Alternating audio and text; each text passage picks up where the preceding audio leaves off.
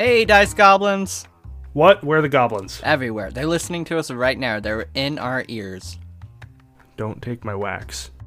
Please. It's so precious to me to have the wax. Okay, Wax Goblin, Dice Goblins, whatever you need, uh, you guys can visit the tabletopgameshop.com and use the code TANGENT to get 10% off your purchase for all the tabletop RPG games that you need. I love dice. Give me some of that. Changing from Wax Goblin to Dice Goblin? I, I'm both. I, I I'm a I'm a goblin of many stripes. Okay. Any goblin of many stripes. You can, you can be a cup goblin, get some cool cups on that website. Again, that's code TANGENT, T A N G E N T, to get 10% off your purchase. Well, sounds good.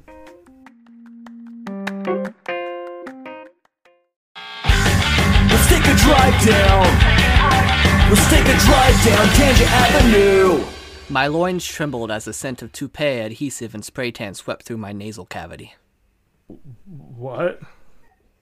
He stood there in front of me, like a tall stallion, with his oily orange skin glistening in the sunlight as if it were a soggy Cheeto, his hair unkempt and messy like a gorgeous rat's nest. Nice, man. Yeah, continue. His gorgeous ass flat behind him, like a mm-hmm. mouth-watering stack of pancakes in his pants. My hunger for pancakes had never been stronger. Yep. Cool. Continue. And that's when it happened. He uh-huh. looked back. He caught me staring at his donk. He could have he could have had me immediately. Had me fired for this, but he didn't. Instead, he smiled and continued to hop on the elevator. What is happening? Am I losing my mind? I didn't come here to find love, but did love find me? Hey, continue. He answered the door wearing only a robe. The uh-huh. robe open, just another for me to see his beautiful saggy chest, a chest that would give Betty White a run for her money. Awesome. That's a good image. I had to admit it. I wanted his ger- geriatric 2006 Paris Hilton- Geriatric. Okay, Ger- if you're not going to pronounce words correctly, we're done with this bit.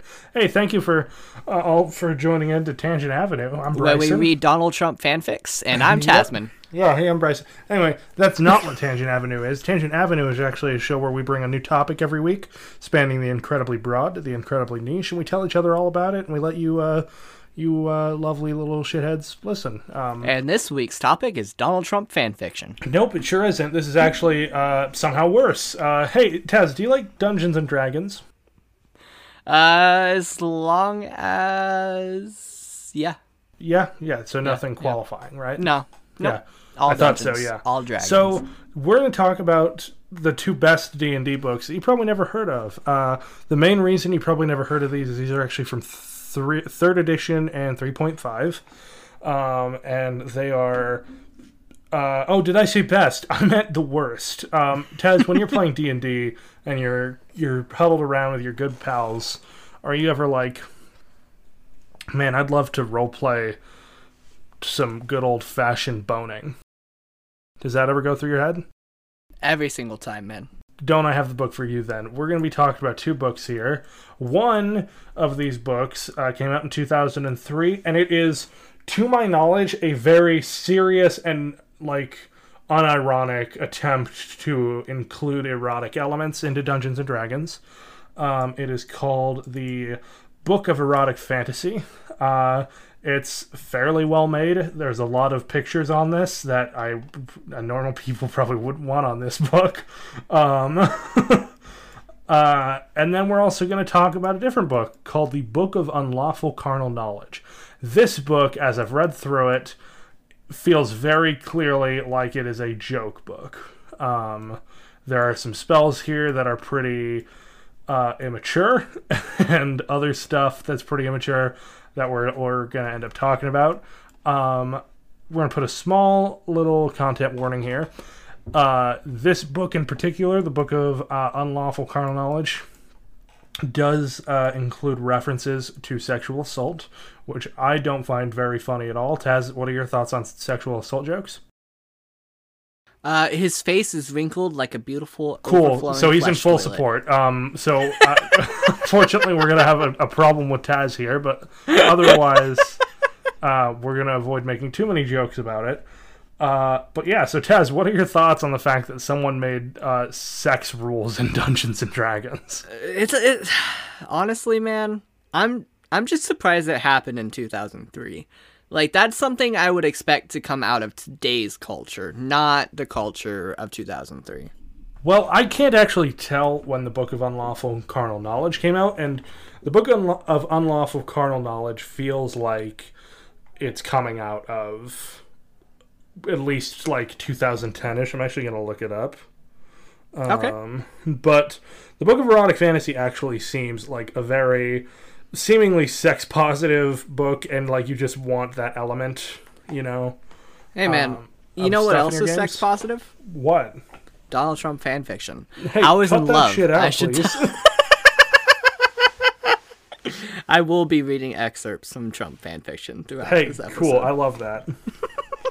I love that for this podcast. Oh shit! What? You read you read Hitler quotes. So what is the difference? Um, this is worse. Uh, Somehow.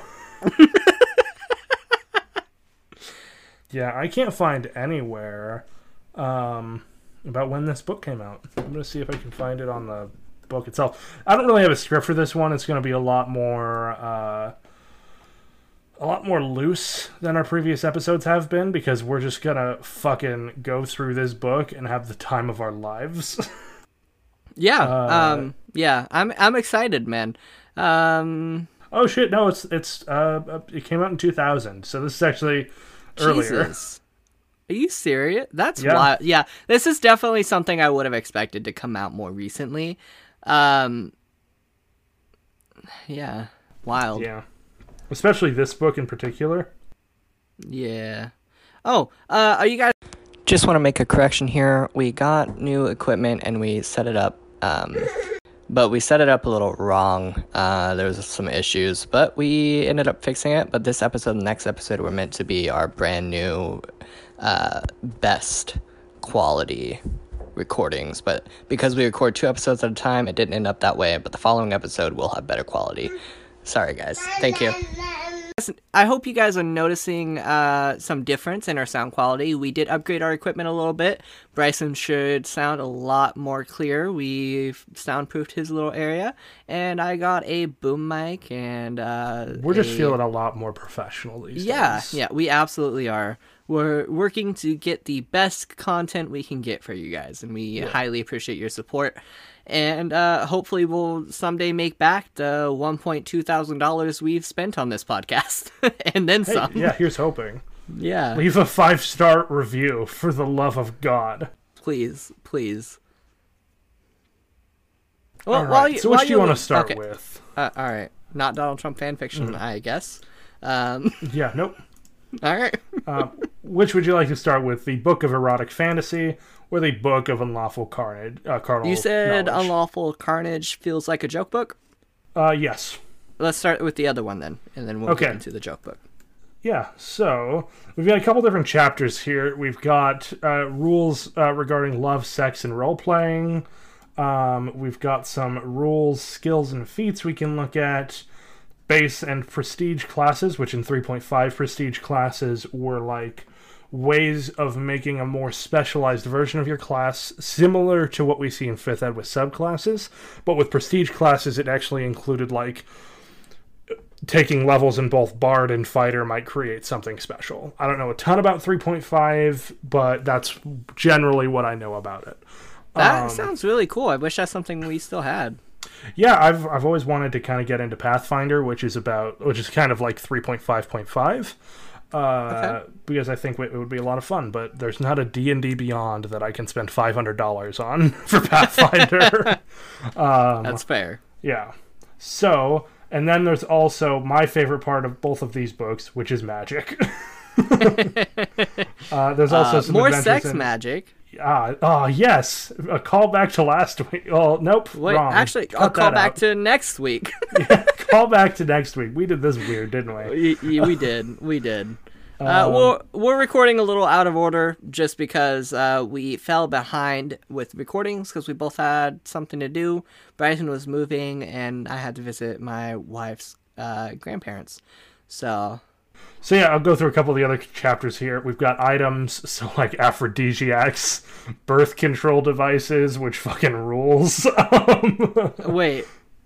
So D and D has birth control devices in this book, but America wants to make it harder to get them. yeah, yeah. So, So- uh, Dungeons and Dragons and medieval. yeah, it's more progressive. Cool. in 2000, nonetheless. right? 2003. This one's 2003, right? yes, this one was Yeah. 2003. Wow. Huh. We've got uh, chapter six, which is gods and monsters. Uh, so the sexual nature of deities. Oh fuck Um, Who doesn't want to fuck God? Um, and then we've got uh, adventurers and organizations. So, like examples of adventures, we probably won't go into that too much.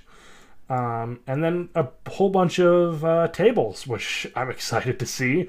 We've got things like perform sexual techniques results, sexually transmitted diseases, uh, interspecies crossbreeding, just a lot of fun stuff. Yeah, very Alright. good. Uh, but yeah, so I kind of want to start because I feel like role playing the love and sex might get a little uh, uh, a little too into it, but we'll go with like consequences, sexual taboos, and that oh, sex in the alignments. Rad. Let's go to sex in the alignments because that Alright. kind of rules. All right, while you do that, uh, I was in love. I should tell you something, he breathes onto my neck. Tell me later, I said as I reached for his pants. Fine, but close your eyes, he said. I was reluctant, but obedient. I unzipped his pants and touched his cold, scaly thighs. I opened my eyes as Okay, so his it thick, cool, long scaly li- tail? uh, thighs. What? We're Donald Trump is a fucking reptilian? Hey, this episode's a lot. I wouldn't shock. I wouldn't be surprised if a lot of people didn't listen to this. But we're gonna cook on. So, chaotic good. Uh, if it feels good, do it. A chaotic good character does what he thinks is best. He's rebellious and cares little for customs and norms, but respects others' views. Simply put, he does what he thinks is good and right. Often, a chaotic good character makes an effort, an effort to exhibit his individuality, especially in a re- uh, repressive society. He knows what he believes and follows his heart, seeking happiness while trying not to hurt others. He wants those with whom he forms a relationship to feel better off having been with him. Gives us a little example here I don't really want to read through. Um, here's a cool here's a cool thing for lawful neut- uh, lawful neutral. Um, I kiss by the book, which I think is the title of uh, Ben Shapiro's sex tape. Um, We've got uh, lawful neutral characters value law, order, and tradition. Good and evil are concepts of little importance. Arranged marriages are common in lawful neutral society. Many such societies have very pr- uh, particular customs or laws governing sex. As with the lawful good worldview, sexuality is controlled and acts of sex are deliberate, considered matters not lightly undertaken. So, this is a very clinical representation of what sex is. Okay. Yeah. Love me Um, some clinical sex. Who doesn't love a bit of clinical sex? we also got lawful good. Uh, be virtuous in all endeavors.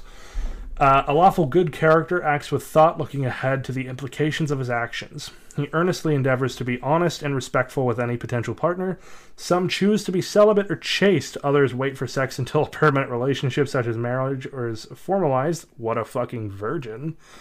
Uh, a lawful good alignment does not prohibit sex outside of marriage. It, it just means that the character must clearly communicate what he's offering and what he expects from his partner. Are they So how intending? it should be. Yeah, yeah, clearly. So if you're if you're gonna have an open relationship as a lawful um, uh, lawful good character, you're gonna make sure that your partner knows about it. Um, I'm pretty sure it's just called adultery if they don't. well, yeah, but I mean, it's adultery. Like the wife is calling it adultery. The husband's calling it very specific open marriage. All right. Okay. Um even more great news. Adolf Hitler asked me to go out on a date. I wanted to bear his child. Don't forget to vote for me as president of the United States. Are they intending to spend just one night of passion together with no obligations? Are they beginning an ongoing relationship with commitment, commitments excluding other partners? What happened if a partner conceives? Even paladins can have robust, varied sex lives, but they need to come to clear terms with their lovers in advance. So this is a very healthy relationship. I love how that actually correlated well with this. I know, right? part I just read. Yeah, Uh, all right. it's pretty good. Um, so neutral good. This is the ultimate cuck, I believe. Uh, the sub the sub thing here is basically give pleasure. Uh, the philosophy guides a character to seek to please her partner or others. Wow, this is weirdly gendered. I'm not a fan of this because it was like whenever it's about receiving pleasure, they gender it as him, but like suddenly we have this neutral good person and it's like it's her job to give pleasure and she believes it. I'm uncomfortable with that. Um anyway uh, the philosophy guides a character to seek uh, her pleasure to pleasure her partner or partners. A neutral good character wishes to do good in the world. She focuses on enjoying life and making life enjoyable for those near or dear to her. Neutral good characters are easygoing lovers sometimes pursuing casual relationships sometimes forming lasting commitments in either case, they have the strong desire to leave their partner happier or having been with them. Uh, yeah, weirdly gendered that. Yeah. it kind of has that emotional labor aspect to it, but you're putting it in Dungeons and Dragons, which I think just makes that worse for everybody involved. um. Yeah. Yeah. Definitely.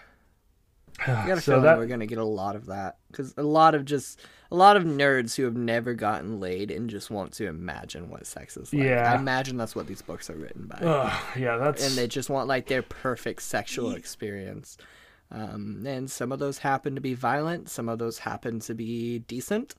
Uh, I think that's definitely the case with um with Book of Unlawful Carnal Knowledge. I'm actually surprised this is actually written by a woman. What we're reading now. Whoa, really? Yeah. Uh, Huh. That's why I'm I'm more like this is probably a genuine thing, whereas the other one is yeah. more jokey and more memey, and we'll get to that with. Uh, and here's a fun little a little teaser for Book of Unlawful Carnal Knowledge. Um, the spell Prismatic Dildo. So that's what we mean when we say jokey. Um, I, what, what's the joke? I don't get it. Uh, yeah, we'll get to That sounds it. like a real serious spell to me. yeah, it is. It's a real good Don't spell. bash my fucking spell, Bryson. I made Okay, that man. shit. I wrote that book. God damn it. Dude, okay, well, maybe you shouldn't have included the meta magic physics uh, titled Rape Power or whatever it was. We'll get to that later. Um, all right, let's look at uh, how a neutral, a perfectly neutral person would fuck. um, a neutral character is most difficult to quantify. He doesn't seek to be evil or good, chaotic or lawful, but in tur- by turns, each depending upon circumstance and relationships. He may v- be virtuous or unfaithful, committed or casual. He often uh, does what's convenient and expedient. A neutral person might be faithful because he wants his partner or partners to be faithful, or because he fears being caught. Likewise, he might betray his lovers because he wants to experiment, or because he doesn't think his partner will find out. Uh, a few neutral characters want to perfect balance. Uh, they diligently pursue the path of neutrality, often because their philosophical pursuit of equilibrium. Uh, they are chaste or partner only with another seeker of equilibrium, because relationships with people of other temperaments generally lead to conflict. Huh. Yeah, so this is a spineless dweeb, is what I'm getting from neutral. It's just so weird that there's so many rules about sex in D&D.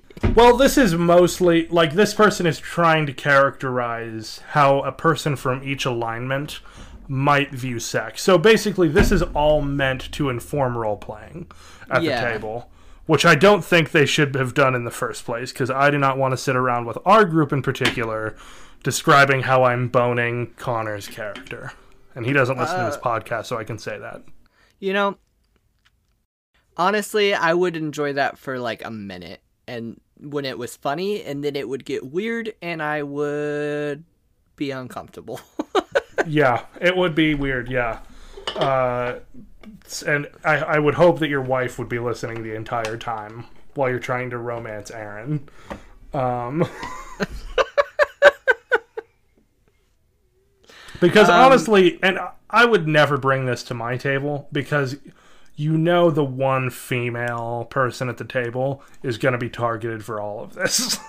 Yeah, that's sad. and it and like d&d already has a very male-centric um, vibe to it that you often get a lot of horror stories from female d&d players where shit just goes real south real quick Mm-hmm. um, so this i would probably never bring any of these rules into my yeah, no, definitely. I honestly, I think we've only ever role played sex in our games like twice, and it was more often than not, the only time we ever do it is we're like, we get a vibe for the character. Like if it's barbarian, we might do a strength check. But more often than not, it's performance. yeah, yeah. Well, we usually just like role play for how the night went, and that's Yeah. all we do. Yeah, But- we'll do one check at the end of the night, and like we'll see how you did, and everyone gets to laugh at you. Yeah, yeah. Uh, Or we'll roll for dick size. Anyways, I remember so when my first character is Raphael, uh, I remember um, having him uh, try to get laid uh, the one of the first nights in the tavern, um, just because that, that's what I heard a lot about D and D at the time. I didn't know a lot about it, and um, I I thought that was what was normal, uh, and it shouldn't be. But Well, I uh, mean- we Rolling your character to seduce somebody is normal and it's totally fun. yeah Like, yeah more often than not, it's a funny joke, and like, if your character wants to be serious about it, it can be a serious moment. It's just like you do a couple persuasion checks, you flirt with the DM, boom, you're good. Yeah, it's just weird when it gets involved with other players. Yeah. But this was me flirting with uh, Anthony. Um, And hey, Anthony, like, who doesn't want to flirt with him? He's a gorgeous man. Absolutely. Yeah. Um, and uh, I remember he he left a letter uh, on the nightstand and hid in the bathroom until his date left that night as he sobbed himself. Uh, oh yeah, that like, and see that's where it's knees. very funny. even though he did fine that night. Mm-hmm. he just fucking had a mental. b- He was a little emo boy, and I loved him.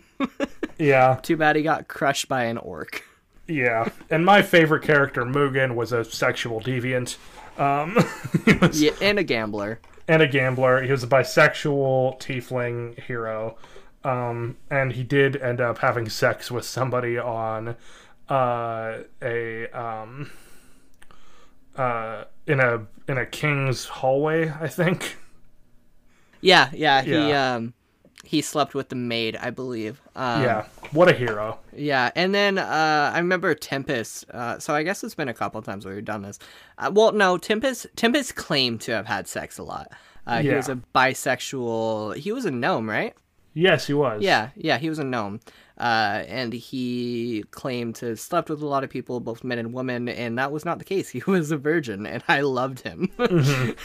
he was just trying to show off to his to his uh his his older uh no his His son yeah, no was Tim not the one who. Uh, uh, Ron Ron was his brother. oh yeah. Oh no, I remember. Okay, I know Tim. Yeah, yeah. Ron Okay. was his uh his little big brother, if I remember right. yeah. it Um, was wild. Yeah, It was a weird fun time. campaign that one. Yeah. Tim actually Tim left the campaign uh, and canonically uh, fell in love with a bard.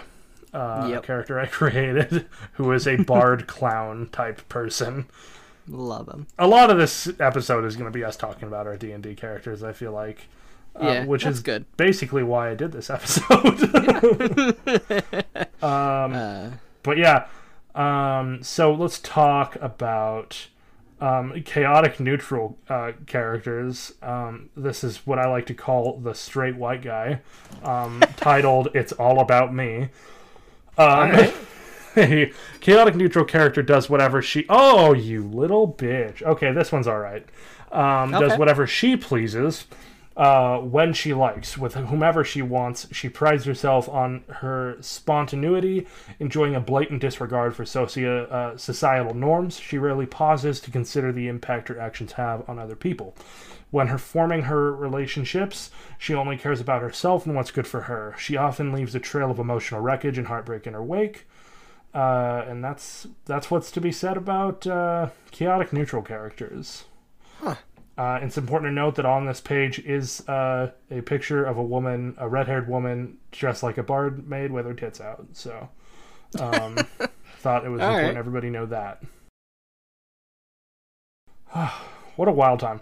It's so interesting how they choose to gender these. So maybe I, Ye- I yeah. jumped on it a little bit too hard when the the weird neu- neutral, uh, lawful neutral thing, or which one Yeah. ever was it? I don't know. So I found a fan fiction between Shrek and Donald Trump. Hey, that's cool. It's That's a called good thing to read Call by Me yourself. Daddy Trump. Um, That's a good thing to read by yourself and not on on not, not on yeah, the, the inter- yeah. internet. yeah. Yeah. So I'm not gonna read it. yeah. I'm done with this bit. I read a few lines of this and I'm uncomfortable. Yeah. No, hey, read them, buddy. no, I'm. I already closed out. We're good. okay, cool. So we're gonna we're gonna kind of get away from the um the the uh, alignment related stuff because I think a lot of people do get bogged down in alignment. I do want to read the chaotic evil one because that one's fucking weird. Um, the the subtitle of it is "fuck you, fuck you, no fuck you all." Um, the chaotic the chaotic evil character likes to hurt, torture, and destroy. He commits appalling acts on the merest whim. Sex for him is entirely selfish and often violent.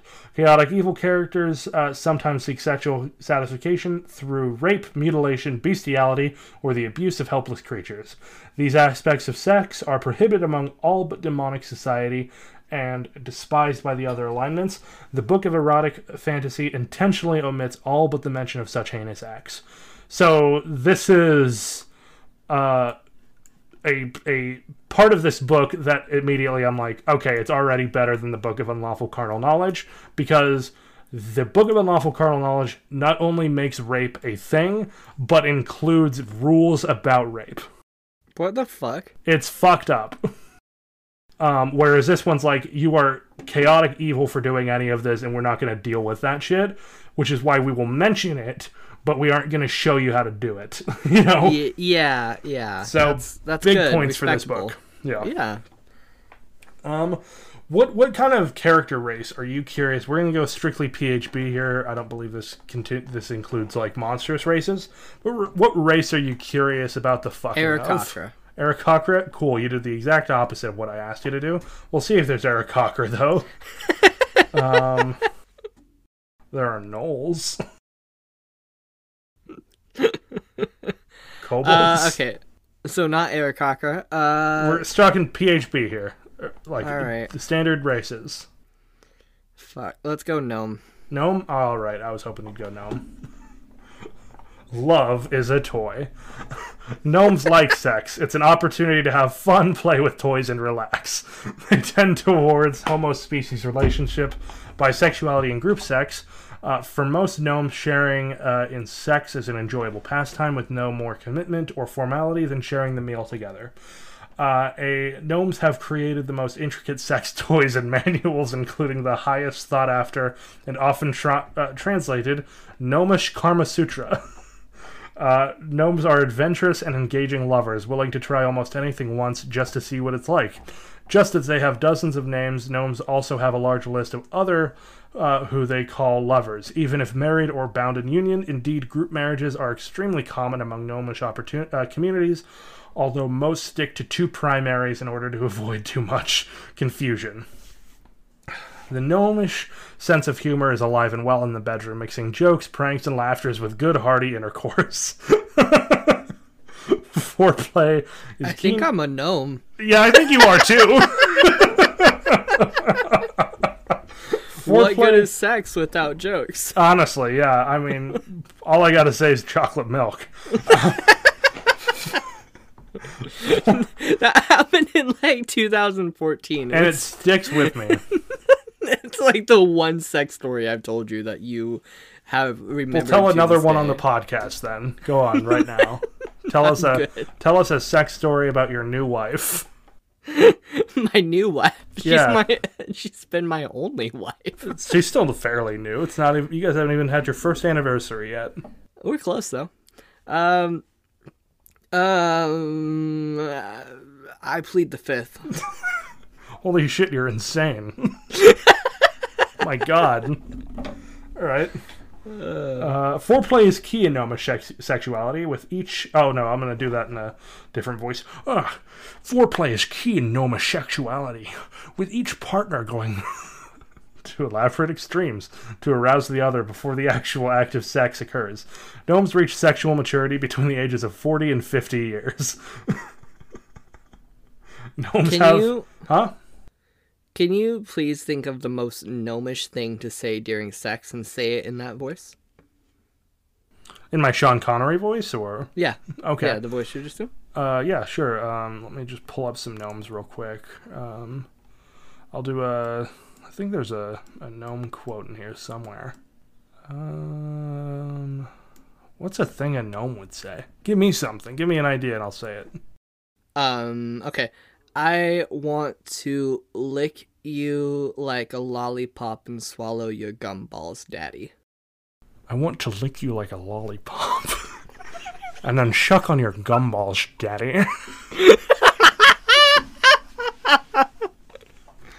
That's a fucking terrible Connery. It's a uh, terrible quote. hey, want to hear a fun thing about gnomes?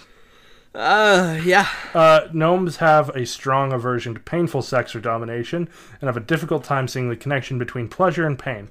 Those who are drawn to this sort of sexuality are often shunned and outcast by the rest. Of. Whoa! Whoa. So you're so you aren't a gnome. I'm not a gnome. You're Got not a gnome. Uh, but yeah, so they're shunned and outcast. That sucks. I thought That's gnomes were sad. really sex positive, but It fuck. sounded like it up until now. You want some handcuffs, and suddenly you're out of the house. uh, want to hear about gnome pregnancy and childbirth? Uh, do I? I don't know. I haven't read it yet. Let's find out. Pregnant females are considered true treasures in gnome communities who are pampered and coddled by the rest of the clan. Pregnant mothers move to the safety of their burrows during the last three months of the term, surrounded by loved ones.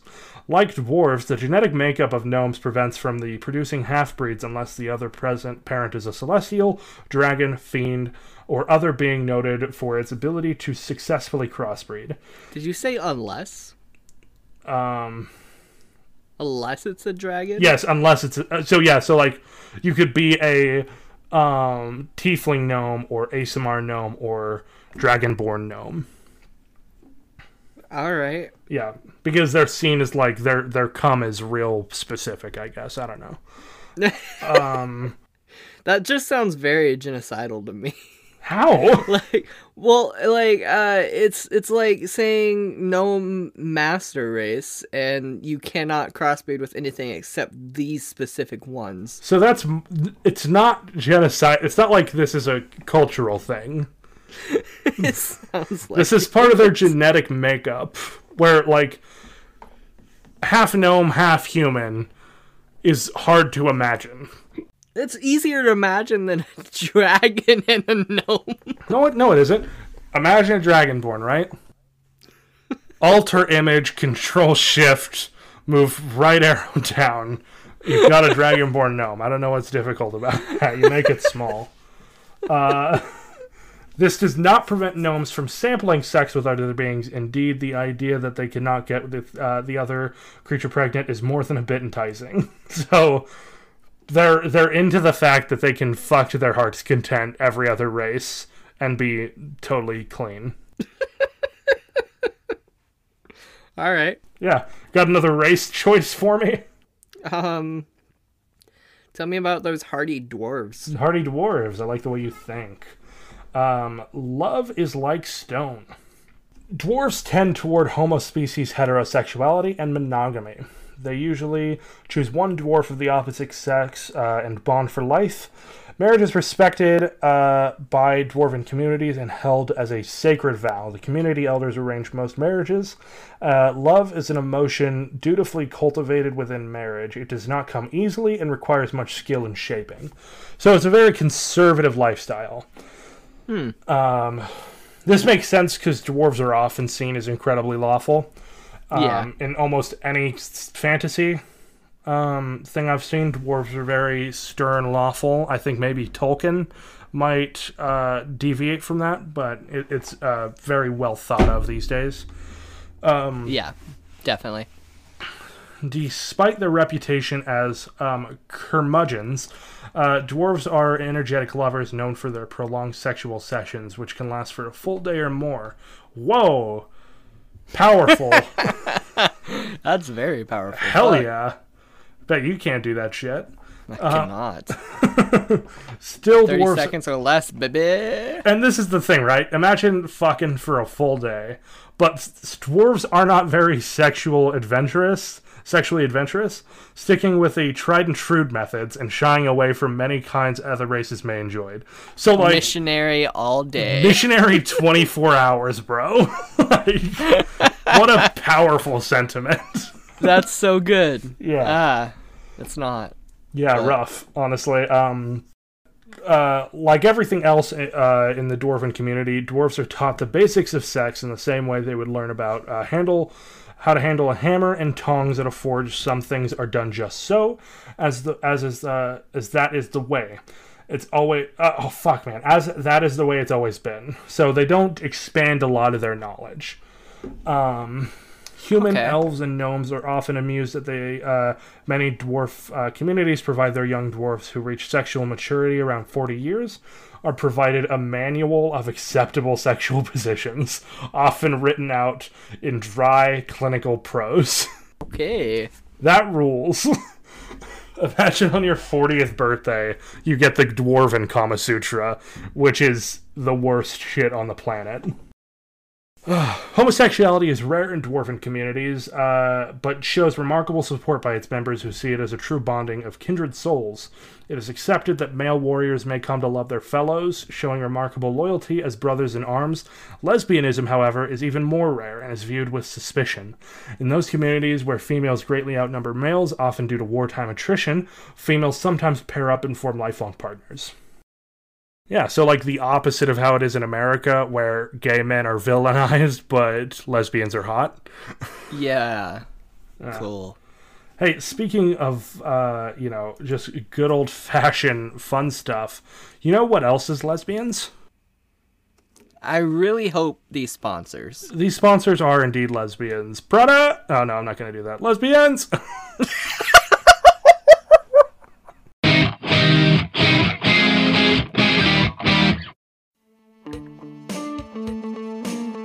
everyone, I'm Anastasia. And I'm Lauren. We're the co hosts of Wait to Panic, a paranormal and true crime podcast. We've been telling each other scary stories for years, and now we want to share them with you. Join us every Sunday for new episodes about murder, paranormal mayhem, and everything in between. You can find us on Anchor, Spotify, Apple Podcasts, or any of your favorite listening places. Make good choices, and remember wait to panic. Hey man, are you interested in starting a podcast? not really, we already have a podcast. What are you talking about? Oh shoot, you're right. Thanks to Anchor. Like the boat thing? Close, but no. Anchor is a great podcasting tool to get anybody started on making a podcast. But we already have a podcast. Yeah, but other people don't. What a bunch of cowards and fools. They should all go download the free Anchor app or go to Anchor FM to get started. Absolutely. Anchor is an easy to use free tool for all your podcasting needs, from recording to editing. It even has free background music you can use. Ah, free background music. Yeah, free background music. And it distributes your podcast for you. You don't have to go through all the hassle of posting your podcast to iTunes, Spotify, or any of that. God knows we wouldn't be able to figure that shit out. Yeah, man, I didn't even try. Lazy prick. Well, when you're a dad and working 40 or more hours a week, Oh, Jan, tell me more about Anchor. well, I was saying Anchor is the way to go. You can record and edit straight in your browser or on the app. Uh, but will they pay in doubloons? No, they'll pay you through sponsorships and cash money. Cash money, you say? Where can I find the Shangri La of talking into a microphone for too long? You can go to anchor.fm or download the app to get started for free today. Uh, but for real, man, that had nothing to do with the boat thing. Uh,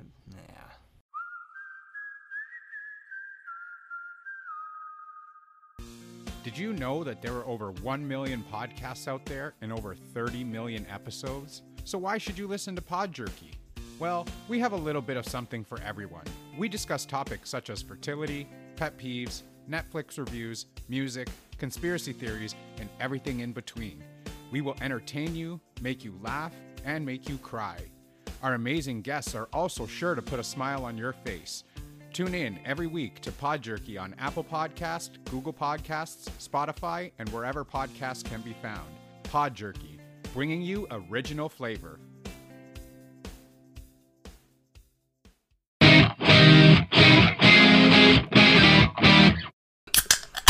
Ah, what a delicious product that was. They definitely don't sponsor us, but ah, this is delectable. Anyway, more about dungeons and fucking. Um, Uh-huh. yeah, typically dungeons and fucking do go hand in hand. So, Hey, not in Dwarven Society. that's or true. gnomes, as we figured out depressingly. Y- yeah, gnomes would not support dungeons and fucking. Yeah, they wouldn't. You know, they really missed the opportunity to name the module that. Yeah, they did. I'm disappointed. Yeah. You want to hear about uh, dwarves getting pregnant? Uh, no. All right. I'm What, done. What other race do you want to hear about? Oh, uh, no, this is the end of the podcast, man. Oh, okay. Um, well, Thanks you can go. last episode I do want to talk Avenue. about centaur Uh, fucking. Um, Okay, alright. I'm interested again. Go ahead. uh, centaurs, wild. first, and- first, first, first Okay. question. Yep. Are there any birth defects that make it to where they end up either being full horse or full human? Um. Uh. I don't think so. I, I'm uninterested again. Alright, Okay. bye, guys. All right, yeah. Hey, they got big horse sticks though. Uh, Um, interested. Go on. Yeah, wild and free. Uh, centaurs live in tribes that are similar to herds of horses. Centaurs undergo a period of heat lasting three months or so, in which they experience intense sexual feelings. Centaurs reach uh, maturity at an uh, early age, aka 10 years old, at which time they, uh, they're forced they- to find a mate outside of the herd. yeah, this is going to be fun. Mating is both rough and tender, with the youngs with the young males bucking for position and wooing their potential mates with displays of physical prowess. Uh, Hey, I was unhappy with that. Um, Let's talk about anything else. yeah, Want to hear about gnolls? sure. Wild dog men? Yeah, yeah. Cool. The pack endures. Gnoll packs are mater- matriarchal and follow similar mating habits as hyenas, with each uh, with s- stronger, tougher females dominating the slightly weaker males. Gnolls undergo periods of heat, at which time all activity ceases except for mating. The act of actual act of sex is loud and violent. Maybe you're a gnoll. Maybe. You undergo heat for three months. I do. Just super horny for three months straight. yeah, man. Man, I can't wait for my coworkers to hear me say that. I know, right? Let's go back to the PHB races. I kind of want to talk about. Um, who do I want to talk about now? Half elf looks fun. Love is awkward. Are you a half elf? Uh, might be, yeah. Half elves tend to have difficult puberties if raised among elves. They reach sexual maturity long before their peers. There's oh, that must suck. Yeah. Oh, that mu- oh, I feel bad. Uh, their childhood friends are too young and immature to understand the half elf. The sexual mature adults tend to look upon the half elves as a child who should not yet have such urges. Half elves li- uh, lack sexual opportunities in elven society. Uh, masturbation provides some relief, and some choose a celibate life. More often, half elves look to other societies, typically human, where they can fulfill themselves sexually. Um, if among humans, half elves seem to mature slowly, they sustain childhood interests longer than their human companions and do not mature as quickly as sexually. Uh, when her human peers reach adolescence and experience the host of body changes and sexual urges, the half elf is still immature. Her uh, contemporaries reject her. Younger children don't want to play games with someone seemingly much older. At best, the half elf is viewed as strange. More likely, half elves' lack of interest in sexuality and desire is misinterpreted by those in human society as frigidity, elitism, racism, pers- uh, pre- uh, perversion, or some other negative trait. Man, I fuck that. That's rough. You said this sounded fun. I thought it was gonna be fun, but this is sad, and I This am a half elf. I feel so bad for half elves. I know, man. Poor little guys. Ugh, yeah, man. Half elf runs the full range of sexual preferences. They have slightly higher tendency towards bisexuality due to their elven blood, though some are devoutly heterosexual. Half elves reach sexual maturity between the ages of 18 and 22. However, as described above, this maturity does not always translate well with the society that they belong to. That's sad. Yeah, right? That sucks. I'm in a bad mood now. Hey, you want another Donald Trump fanfic? yeah, let's hear it. Alright, cool. Let me find Give, it. give my mouth a break. I've never read this much. Out loud, anyway. No, in general. Half orcs seem really horny, and that's what we're going to talk about next. Sans, I need you right now. Right here. Obama gasped out. Fuck me. Bone me. Please. I don't know how this ended up being Obama, but you know. yeah, um, anyway. Half orc. Love is sex. so half orcs are horny. Half orcs have a much easier time during puberty. Oh, wow, puberty than half elves. They reach sexual maturity just slightly behind orcs and just slightly ahead of humans, so they're able to maintain their uh, peer groups. Uh, half orcs enjoy sex. They like it rough. Foreplay often includes biting, scratching, or bruising, and actual intercourse can remem- resemble a mix of between a fist fight and a wrestling match. Alright. Hell yeah! Sex tends to be a brief heterosexual encounter without emotional attachment. Because of their brutish nature, few half orcs are empathic enough to realize how rough they can be during sex and may become angry or even more excited at the cries of their partner. oh boy! Alrighty, um. They may find some of the uh, fairer races, such as elves, and extremely enticing, but become dismayed and disgusted at the fragility and desire for the more subtle aspects of lovemaking. Curiously, half orcs are not drawn to kinks and fetishes as often as the other races. Most see them as annoying waste of time. In fact, others would view half orcs with a display of particular kink in the tribe with ridicule. As with orcs, homosexuality among half orcs was extremely rare and simply not understood by the others in the tribe. Half orcs respect power, however, if a mighty uh, half orc is strong, ruthless, and determined enough, he can live his homosexual lifestyle with impunity. Um, if raised by orcs, a half orc views sex as a form of domination and a way to manifest their superiority. A half orc likes sex hard and often taking on as many mates as he can get, providing uh, proving his strength and prowess among other males. If raised among humans, half orcs might find uh, that locating a willing partner who can overlook his appearance and demeanor difficult, forcing him to temper uh, his more feral instincts. Wow, this is this got real weird, real bad. Man, that was rough. hey, um, this just outright said half orcs ugly. oh wow, big oof. um, half orcs reach sexual maturity between 14 and 16 years of age, uh, although the society they live in determines their sexual age of majority, in which engaging sex is considered acceptable. So every libertarian is a half orc. Alright. Yeah. So that's half orcs. Let's move on to uh let's look on to the back to the the good old um we're looking at sexually transmitted diseases because I think that's fun. Yeah. Yeah, I agree. Yeah. You would. Love me those STDs and D&Ds. Alrighty. So, These knees. boy. All right, so we're gonna look. Oh, Azure balls. Let's just go through. I'm gonna look, I'm gonna look at all of these, and you're gonna tell me which ones are your favorite. Um, Astral's Doom, Azure Eh. Balls, yeah, okay. Black Withering, Uh, Burning Release. as long as it's about Bernie Sanders. Yep, Okay. Crimson Welts, Oh boy. Crotch Plague, Um, yeah. Okay. Engorgement, Uh, Fever Touch, uh, Ghoul Fever, okay. Alright. uh, Harry Brute, Who doesn't want a bit of Harry Brute, you know? I love me some Harry Brute. Yeah. Uh, Kisser's Curse. Mm. Lover's Lice. Mm. Lycanthropy. All right, okay. Yeah, who doesn't want a fucking werewolf? yeah. Uh, Mummy Rot. Okay. Vampirism. Horror's Delight.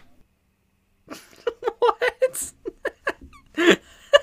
I love that Yeah. that's a name for an STD. Yeah, man. A little bit of Horror's Delight, and that's all of them.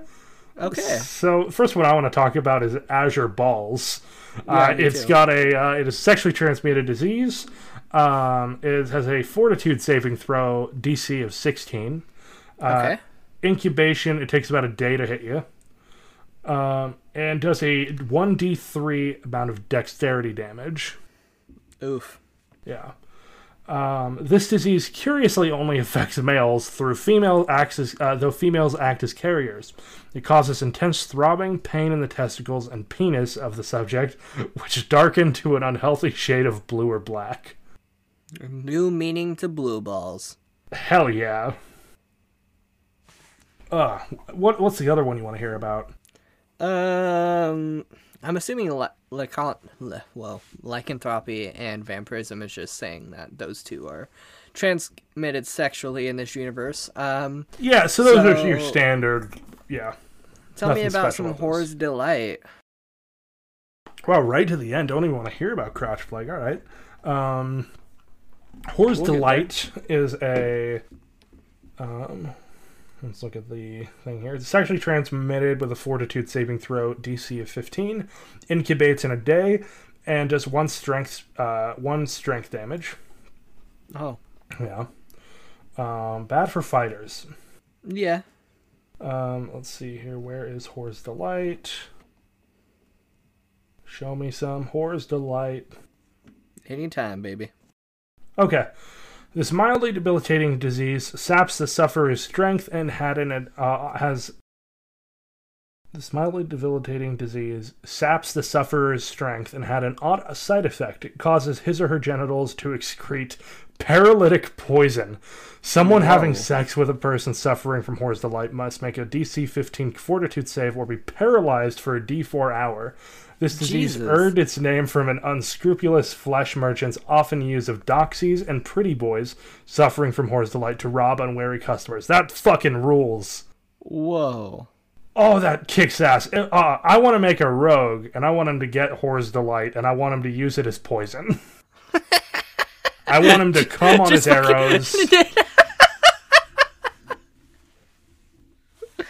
Oh my god. What are you doing during your watch, Todd? Don't jacking worry about it.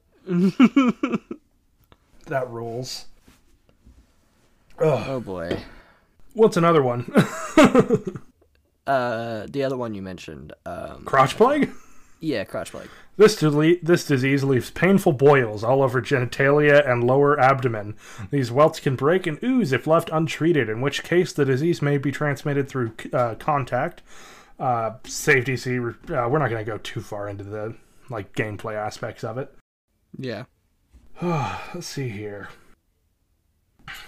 Um, how about mummy rot? Okay. That should probably be the last one before we go to the other book. Yeah. We've already been recording for an hour. I know we could honestly do a part two of this episode. Let us know if you want us to come back to it. Uh, I can only imagine you want us to. with more Donald Trump fanfic quotes. Yeah. Unlike normal diseases, mummy rot continues until the victim dies or is cured by described uh, below.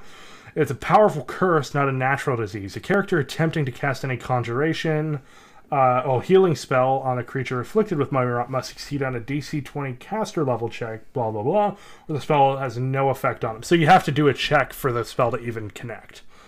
Damn. Yeah, it kind of shrivels away at you and makes you resistant to any healing magic, it seems like. Jesus. Yeah. So we've got the the good book. If you want to bring banging into your D and D sessions, I would advise using the Book of Erotic Fantasy rather than this book that we're about to talk about right now. so, um, let's. Oh, this was so fucking funny, dude. I, as as as much as this book kind of sucks for its weirdly cavalier relationship with sex and stuff like that, uh, it's very funny. um, we can go into some of the like uh, how to define the size or uh, capacity of an orifice wang or wang-like object. what? Basically, you roll on a table and you ba- pick your size category. Uh, size qu- category is a bit different in 3.5 than it is in 5th edition, so it's not going to transfer over well. Uh, I will tell you this: if it's a greater Titanic t- creature or gargantuan in fifth ed, um, you've got a 20, f- uh, 20 foot wang, so that's pretty good.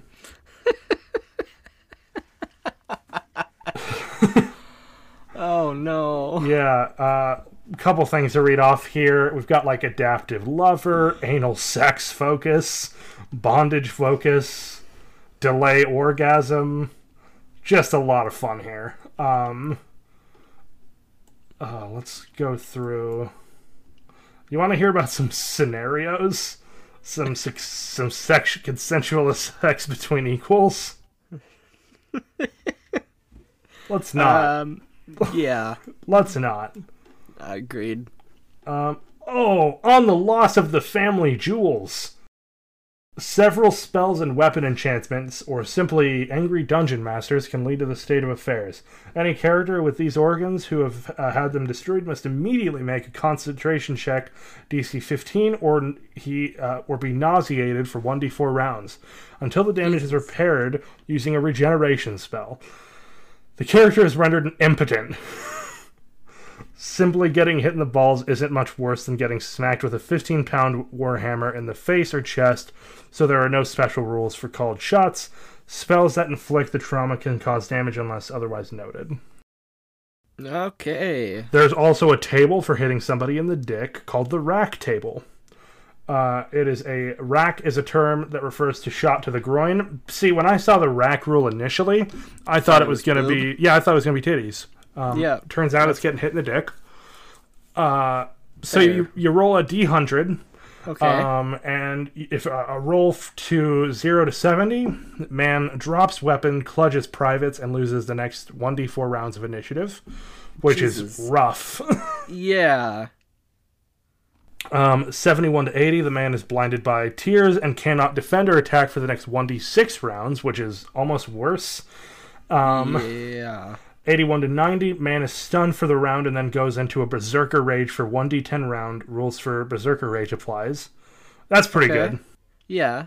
Man's voice is permanently altered to 1d4 octaves higher, dropping his charisma by 1d4, also stunned for 1d4 rounds. Jesus. That's pretty great. You go from this to this. Man is permanently rendered impotent, stunned for 1d6 round. That's 96 to 98. All right. Uh, on a roll of 99, man loses consciousness for 1d10 rounds. 4 to save uh, versus DC 15 to reduce the duration by half. Um, if you roll a, a 100 after kicking someone in the dick, man goes into shock, no saves, and dies. All men within viewing distance must make a constitution save at negative 5 or clutch themselves and remain stunned for one round. God damn, Yup. dude. That's like an instant fucking. That is Um, instant death. Yeah, yeah. That's uh, an instant fucking. Wow, fuck. What's the spell that kills you instantly? oh, um, I don't know why. oh, fuck you! I'm gonna sound like such a fake D and D fan. Word of death or something like that. oh, power word kill. Okay, Yeah, power word kill. There we go. but it's better than power word kill. yeah, because it, you can have over 100 HP Yeah, and then just die from being kicked in the balls. God, that rules. Uh, All right, so let's go over anybody some can have feats. power word kill. Yeah. Anybody. Anybody in this game. Um, so let's read off some feats, uh, and I will let you know what what they do. Um, so Okay. some divine feats are like divine arousal and divine beauty. Okay. Um, so uh, turn or rebuke undead gives you charisma. These are like ways to uh, turn undead easier, um, but instead of uh, turning them, you're turning them on. I love me some necrophilia. Yeah, and uh, you can also do uh, some general feats or like arousing sneak attack, which is basically instead of shanking someone, you're arousing them. you can get body to die for, which just makes you super hot. Oh my god. My personal fan uh, favorite is control horniness. Withstand your own horniness, which is frankly something I need in my day to day life. We've got divine hate virginity. I hate this episode. I love this episode. Uh, hey, it's only gonna get better. How about horny armor? what? What yeah, is that? basically you turn your horniness into like AC, not dissimilar from like mage armor. I quit.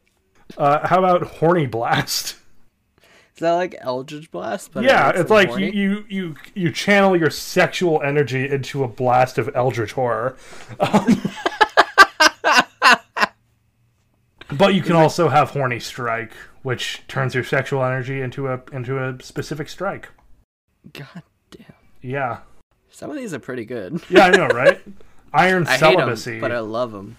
Uh, iron celibacy, uh, celibacy, celibacy protects from charm effects. So I don't know if that gives you immunity to being charmed, but that's pretty dope. Yeah. Yeah. Uh, yeah. Uh, oh, this one rules. Um, so there's uh, sex appeal, which means uh, d- distract through your sex sex appeal, which you know who gives a fuck. But also stay concentrated. You can stay concentrated even while horny. Just a Uh, wizard. Something every young boy needs to learn that from a young age. That's true. A wizard, just massive dong, massive erection, boom. uh, oh, Want to talk about meta magic? control horniness class in school. I'm a big fan of this book. Yeah. Um, so meta magic, for those of the uninitiated, uh, is something that sorcerers get, where they can change the nature of a spell. They can either make it more difficult to avoid, uh, or more powerful and doing more damage, or even casting it without anybody knowing. Um, this book takes meta, magic and uh, hornifies it. Um, As all things should be. Yeah, so aroused casting, you can exchange any components, uh, component cost a spell might have, like a rabbit's foot or something like that, and just fuck instead. Um, Fuck yes. yeah, I mean, we're gonna hear a little more about that kind of s- magic next week. Um, Good teaser. yeah, uh, coitus of power. Did Aleister Crowley write this episode? I'm sure he did. Honestly, it wouldn't shock me one bit. I mean, this module. Yeah, maybe. Um, coitus of power, you channel your arcane power uh, to another spellcaster, so you can get you can fuck someone a spell slot. I guess I don't know. uh, Alrighty. kiss spell delivers spell with a kiss. That kicks ass. That'd be really cool for a power word kill. That'd be great for power word kill. I don't know why you'd want that, but fuck. Uh, just kiss a lich, bro. Hell yes. Um, uh, orgasmic trigger. Does that just trigger somebody's orgasm? No, it triggers a spell with an orgasm. There is a spell called orgasm. So I love it. then there's a, a bad one, rape of power. Uh, you gain magic power through rape, which is bad. Very bad. That nothing like incentivizing rape. Oh yeah. Sexual energy. You convert sexual energy into spell energy. You can basically turn your horniness into a spell slot, which kicks ass. Okay. Uh, here's Alright. another Aleister Crowley thing. Uh, sexual ritual magic. Cast spells during sexual acts as a ritual. you can also just cast a spell through sex. Hell yeah, Uh, Mr. Crowley. You there's also ways Mr. of Crowley. there are ways of giving somebody a spell through either a kiss, sex, or orgasm. Um, so that that rules. How much? How much do you bet Crowley would have loved D and D? He'd fucking love it. Are you kidding me? He. Oh, I wa- I wish I could play. I want him to DM for me. Yeah, same. Anyway, do you want to do you want to pick one of the things we just talked about a bit, and uh, I can give you a little more specific information, or do you want to move right to spells? Let's move right to spells. Okay, that's fair.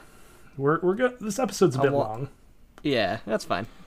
I want to know about the orgasm spell. All right, Um, yeah. hey. Honestly, I'm surprised your episode's turning out longer than mine. I know yours was a lot faster than we thought. Yeah, yeah, it was almost 20 pages of notes. Okay. So I've got a list of spells. This is uh, just a list of all of the spells in this book. Um, let's go pick Bard, Cleric, uh, or is there not Wizard? Do wizards not get okay? Or Sorcerer and Wizard. Uh, let's say Bard for last. Okay, of course. Uh, let's go straight for that sorcerer. All right, so sorcerers. There's a, a zero level spell called Lubrication. Oh boy. Ah, um, That's like the grease spell. there's also uh, a spell for wet dreams. oh boy. All right. Um, there's a first level spell, uh, cause nausea. Oh, change sexual alignment and sexual preference. Okay. Uh, ecstasy, flash, Freudian thoughts. I cast masturbation. I cast what? I cast masturbation. That's a spell? Yeah, Does it just make somebody masturbate? I guess, man. Let's find out. Oh, hey, uh, bitch slap. Um, here's a uh, fourth level uh, sorcerer and wizard spe- uh, spell. A version of Bigby's ha- uh, or of Bybig's hand spells, uh, although not from Bybig. A quasi-real hand about five feet by five foot comes into existence and smacks the nearest woman that the caster commands it to. If the woman knows her place is in the kitchen, the handling does one point of damage as a reminder. However, if the woman has complained and whined or not have been in the kitchen in three days, the hand ins- uh, instantly grows to the size of the Titan's hand. Uh, and knocks the woman into the nearest kitchen, be it ten feet or one or ten thousand miles, and forces her to cook a three-course meal. If she continuously refuses, the hand will inflict damage on her until she smits. Yeah, I'm not surprised that this was written by a nerd in their basement Yeah, uh, in the year 2000. yeah. Okay, I'm just gonna scroll down this list. Um, oh, here's a good one: second level sorcerer wizard, wizard spell, constant orgasm. Um, Hell yeah. So the duration of this spell is one minute plus one round per level. Um, the spell causes the the recipient to begin an orgasm repeatedly and with great enjoyment until the subject's body is no longer capable of sustaining orgasm. The duration is based on level, but medically speaking, it should, could end uh, when the body collapses from exhaustion, or for males, when the body can produce no more seminal fluid. The GM. What? What the fuck? What? You got a problem with anything I said there? Uh, yeah, Okay, good. That's fair. all of it. Um, when the body collapses from exhaustion, uh, the GM may wish to add possible negative modifiers for combat movement, etc., because of the vic- uh, victim's excited state. A successful save results in a single orgasm of normal duration. Combat pigs are screwed. uh, corrupt fetus. Um, oh my gosh. There's a spell called Delay Orgasm, which is very horny. Oh boy.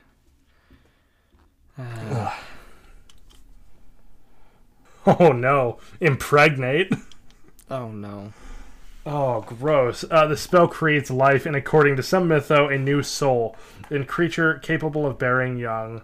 Uh, so this just, you can just make someone pregnant in combat, which kind of kicks ass. yeah. Oh, lactation. That's pretty good. Oh no. Uh, okay, let's go to cleric. Right now, I'm not even on classes right now. I'm just, like, Oh. scrolling through all of them. Okay. Uh, but I'll mention if there's a funny one. Oh, heterophobia causes a person, regardless of orientation, to become angry and nauseous at the concept or sight of any person or behavior which might be constructed as homos- as heterosexual. Okay. You just right. make people insanely angry at anyone being heterosexual. There's also homophobia, which does the same thing. Well, it doesn't do the same thing. Well, it does the same thing in regard to homophobia. Uh, yeah. Found Okay. lactation again. Uh, Layla's ug- uglification. Oh my gosh, that's a powerful spell. Is it? Transmutation spell uh, subtracts 16 from the victim's charisma to a minimum of ability score of 3. Oh, Jesus. Yeah. That is crazy. Imagine if you were like a sorcerer and someone just fucked your shit up. and that's a fifth level spell. God. Okay. Okay. Um. I want to find masturbate. There we go. Um, the spell causes the horniness of arousal with the added irresistible urge to masturbate with any and all external sexual organs. The spell functions like a combination of the arousal cantrip with a command to masturbate. If no appendages are free for the purpose, the subject will rub the sexual organs. Oh no. They'll rub the sexual organ against any nearby functional object. The material component is two pieces of cloth rubbed quickly against one another. Oh no. Yeah. Uh. Yeah. Um. I feel gross. I think we're done. I was hoping you'd say that. yeah. Let's burn that Um, episode. so yeah, uh, rub your genitals on our follow button on social media. Um, at Zaphael for me on Twitter. Um, at Tangent Avenue for the podcast. I'm at uh, I'm at want a toothpick if you want to insult me for making this episode, which is totally fair. Very, very fair. Uh, please, please, please roast him as hard as you can in the comments with the five star review, and we will read it. Um, Yeah. And Yeah. I, I understand. yeah, please. Um, anything else? Uh, yeah, I mean, uh, check out Julia Marie Artistry at uh, Instagram.com slash Julia Marie Artistry. She did our uh, brilliant and amazing cover photo. Um, you can also check out Homesick Entertainment to find some great music, like the uh, music they provided for our intro, mid-roll, and outro at youtube.com slash homesick. Uh, I think that's it. Leave some five-star reviews. Recommend us to your friends. Yeah, yeah, we've already teased my episode. Um, Enough, yeah. I mean, yeah. we outright said pretty much it's Aleister Crowley, so Yep. be yeah. excited for that. yes, all the sex magic. Uh, yeah. Um, I cast lactation, and in this episode, super wet.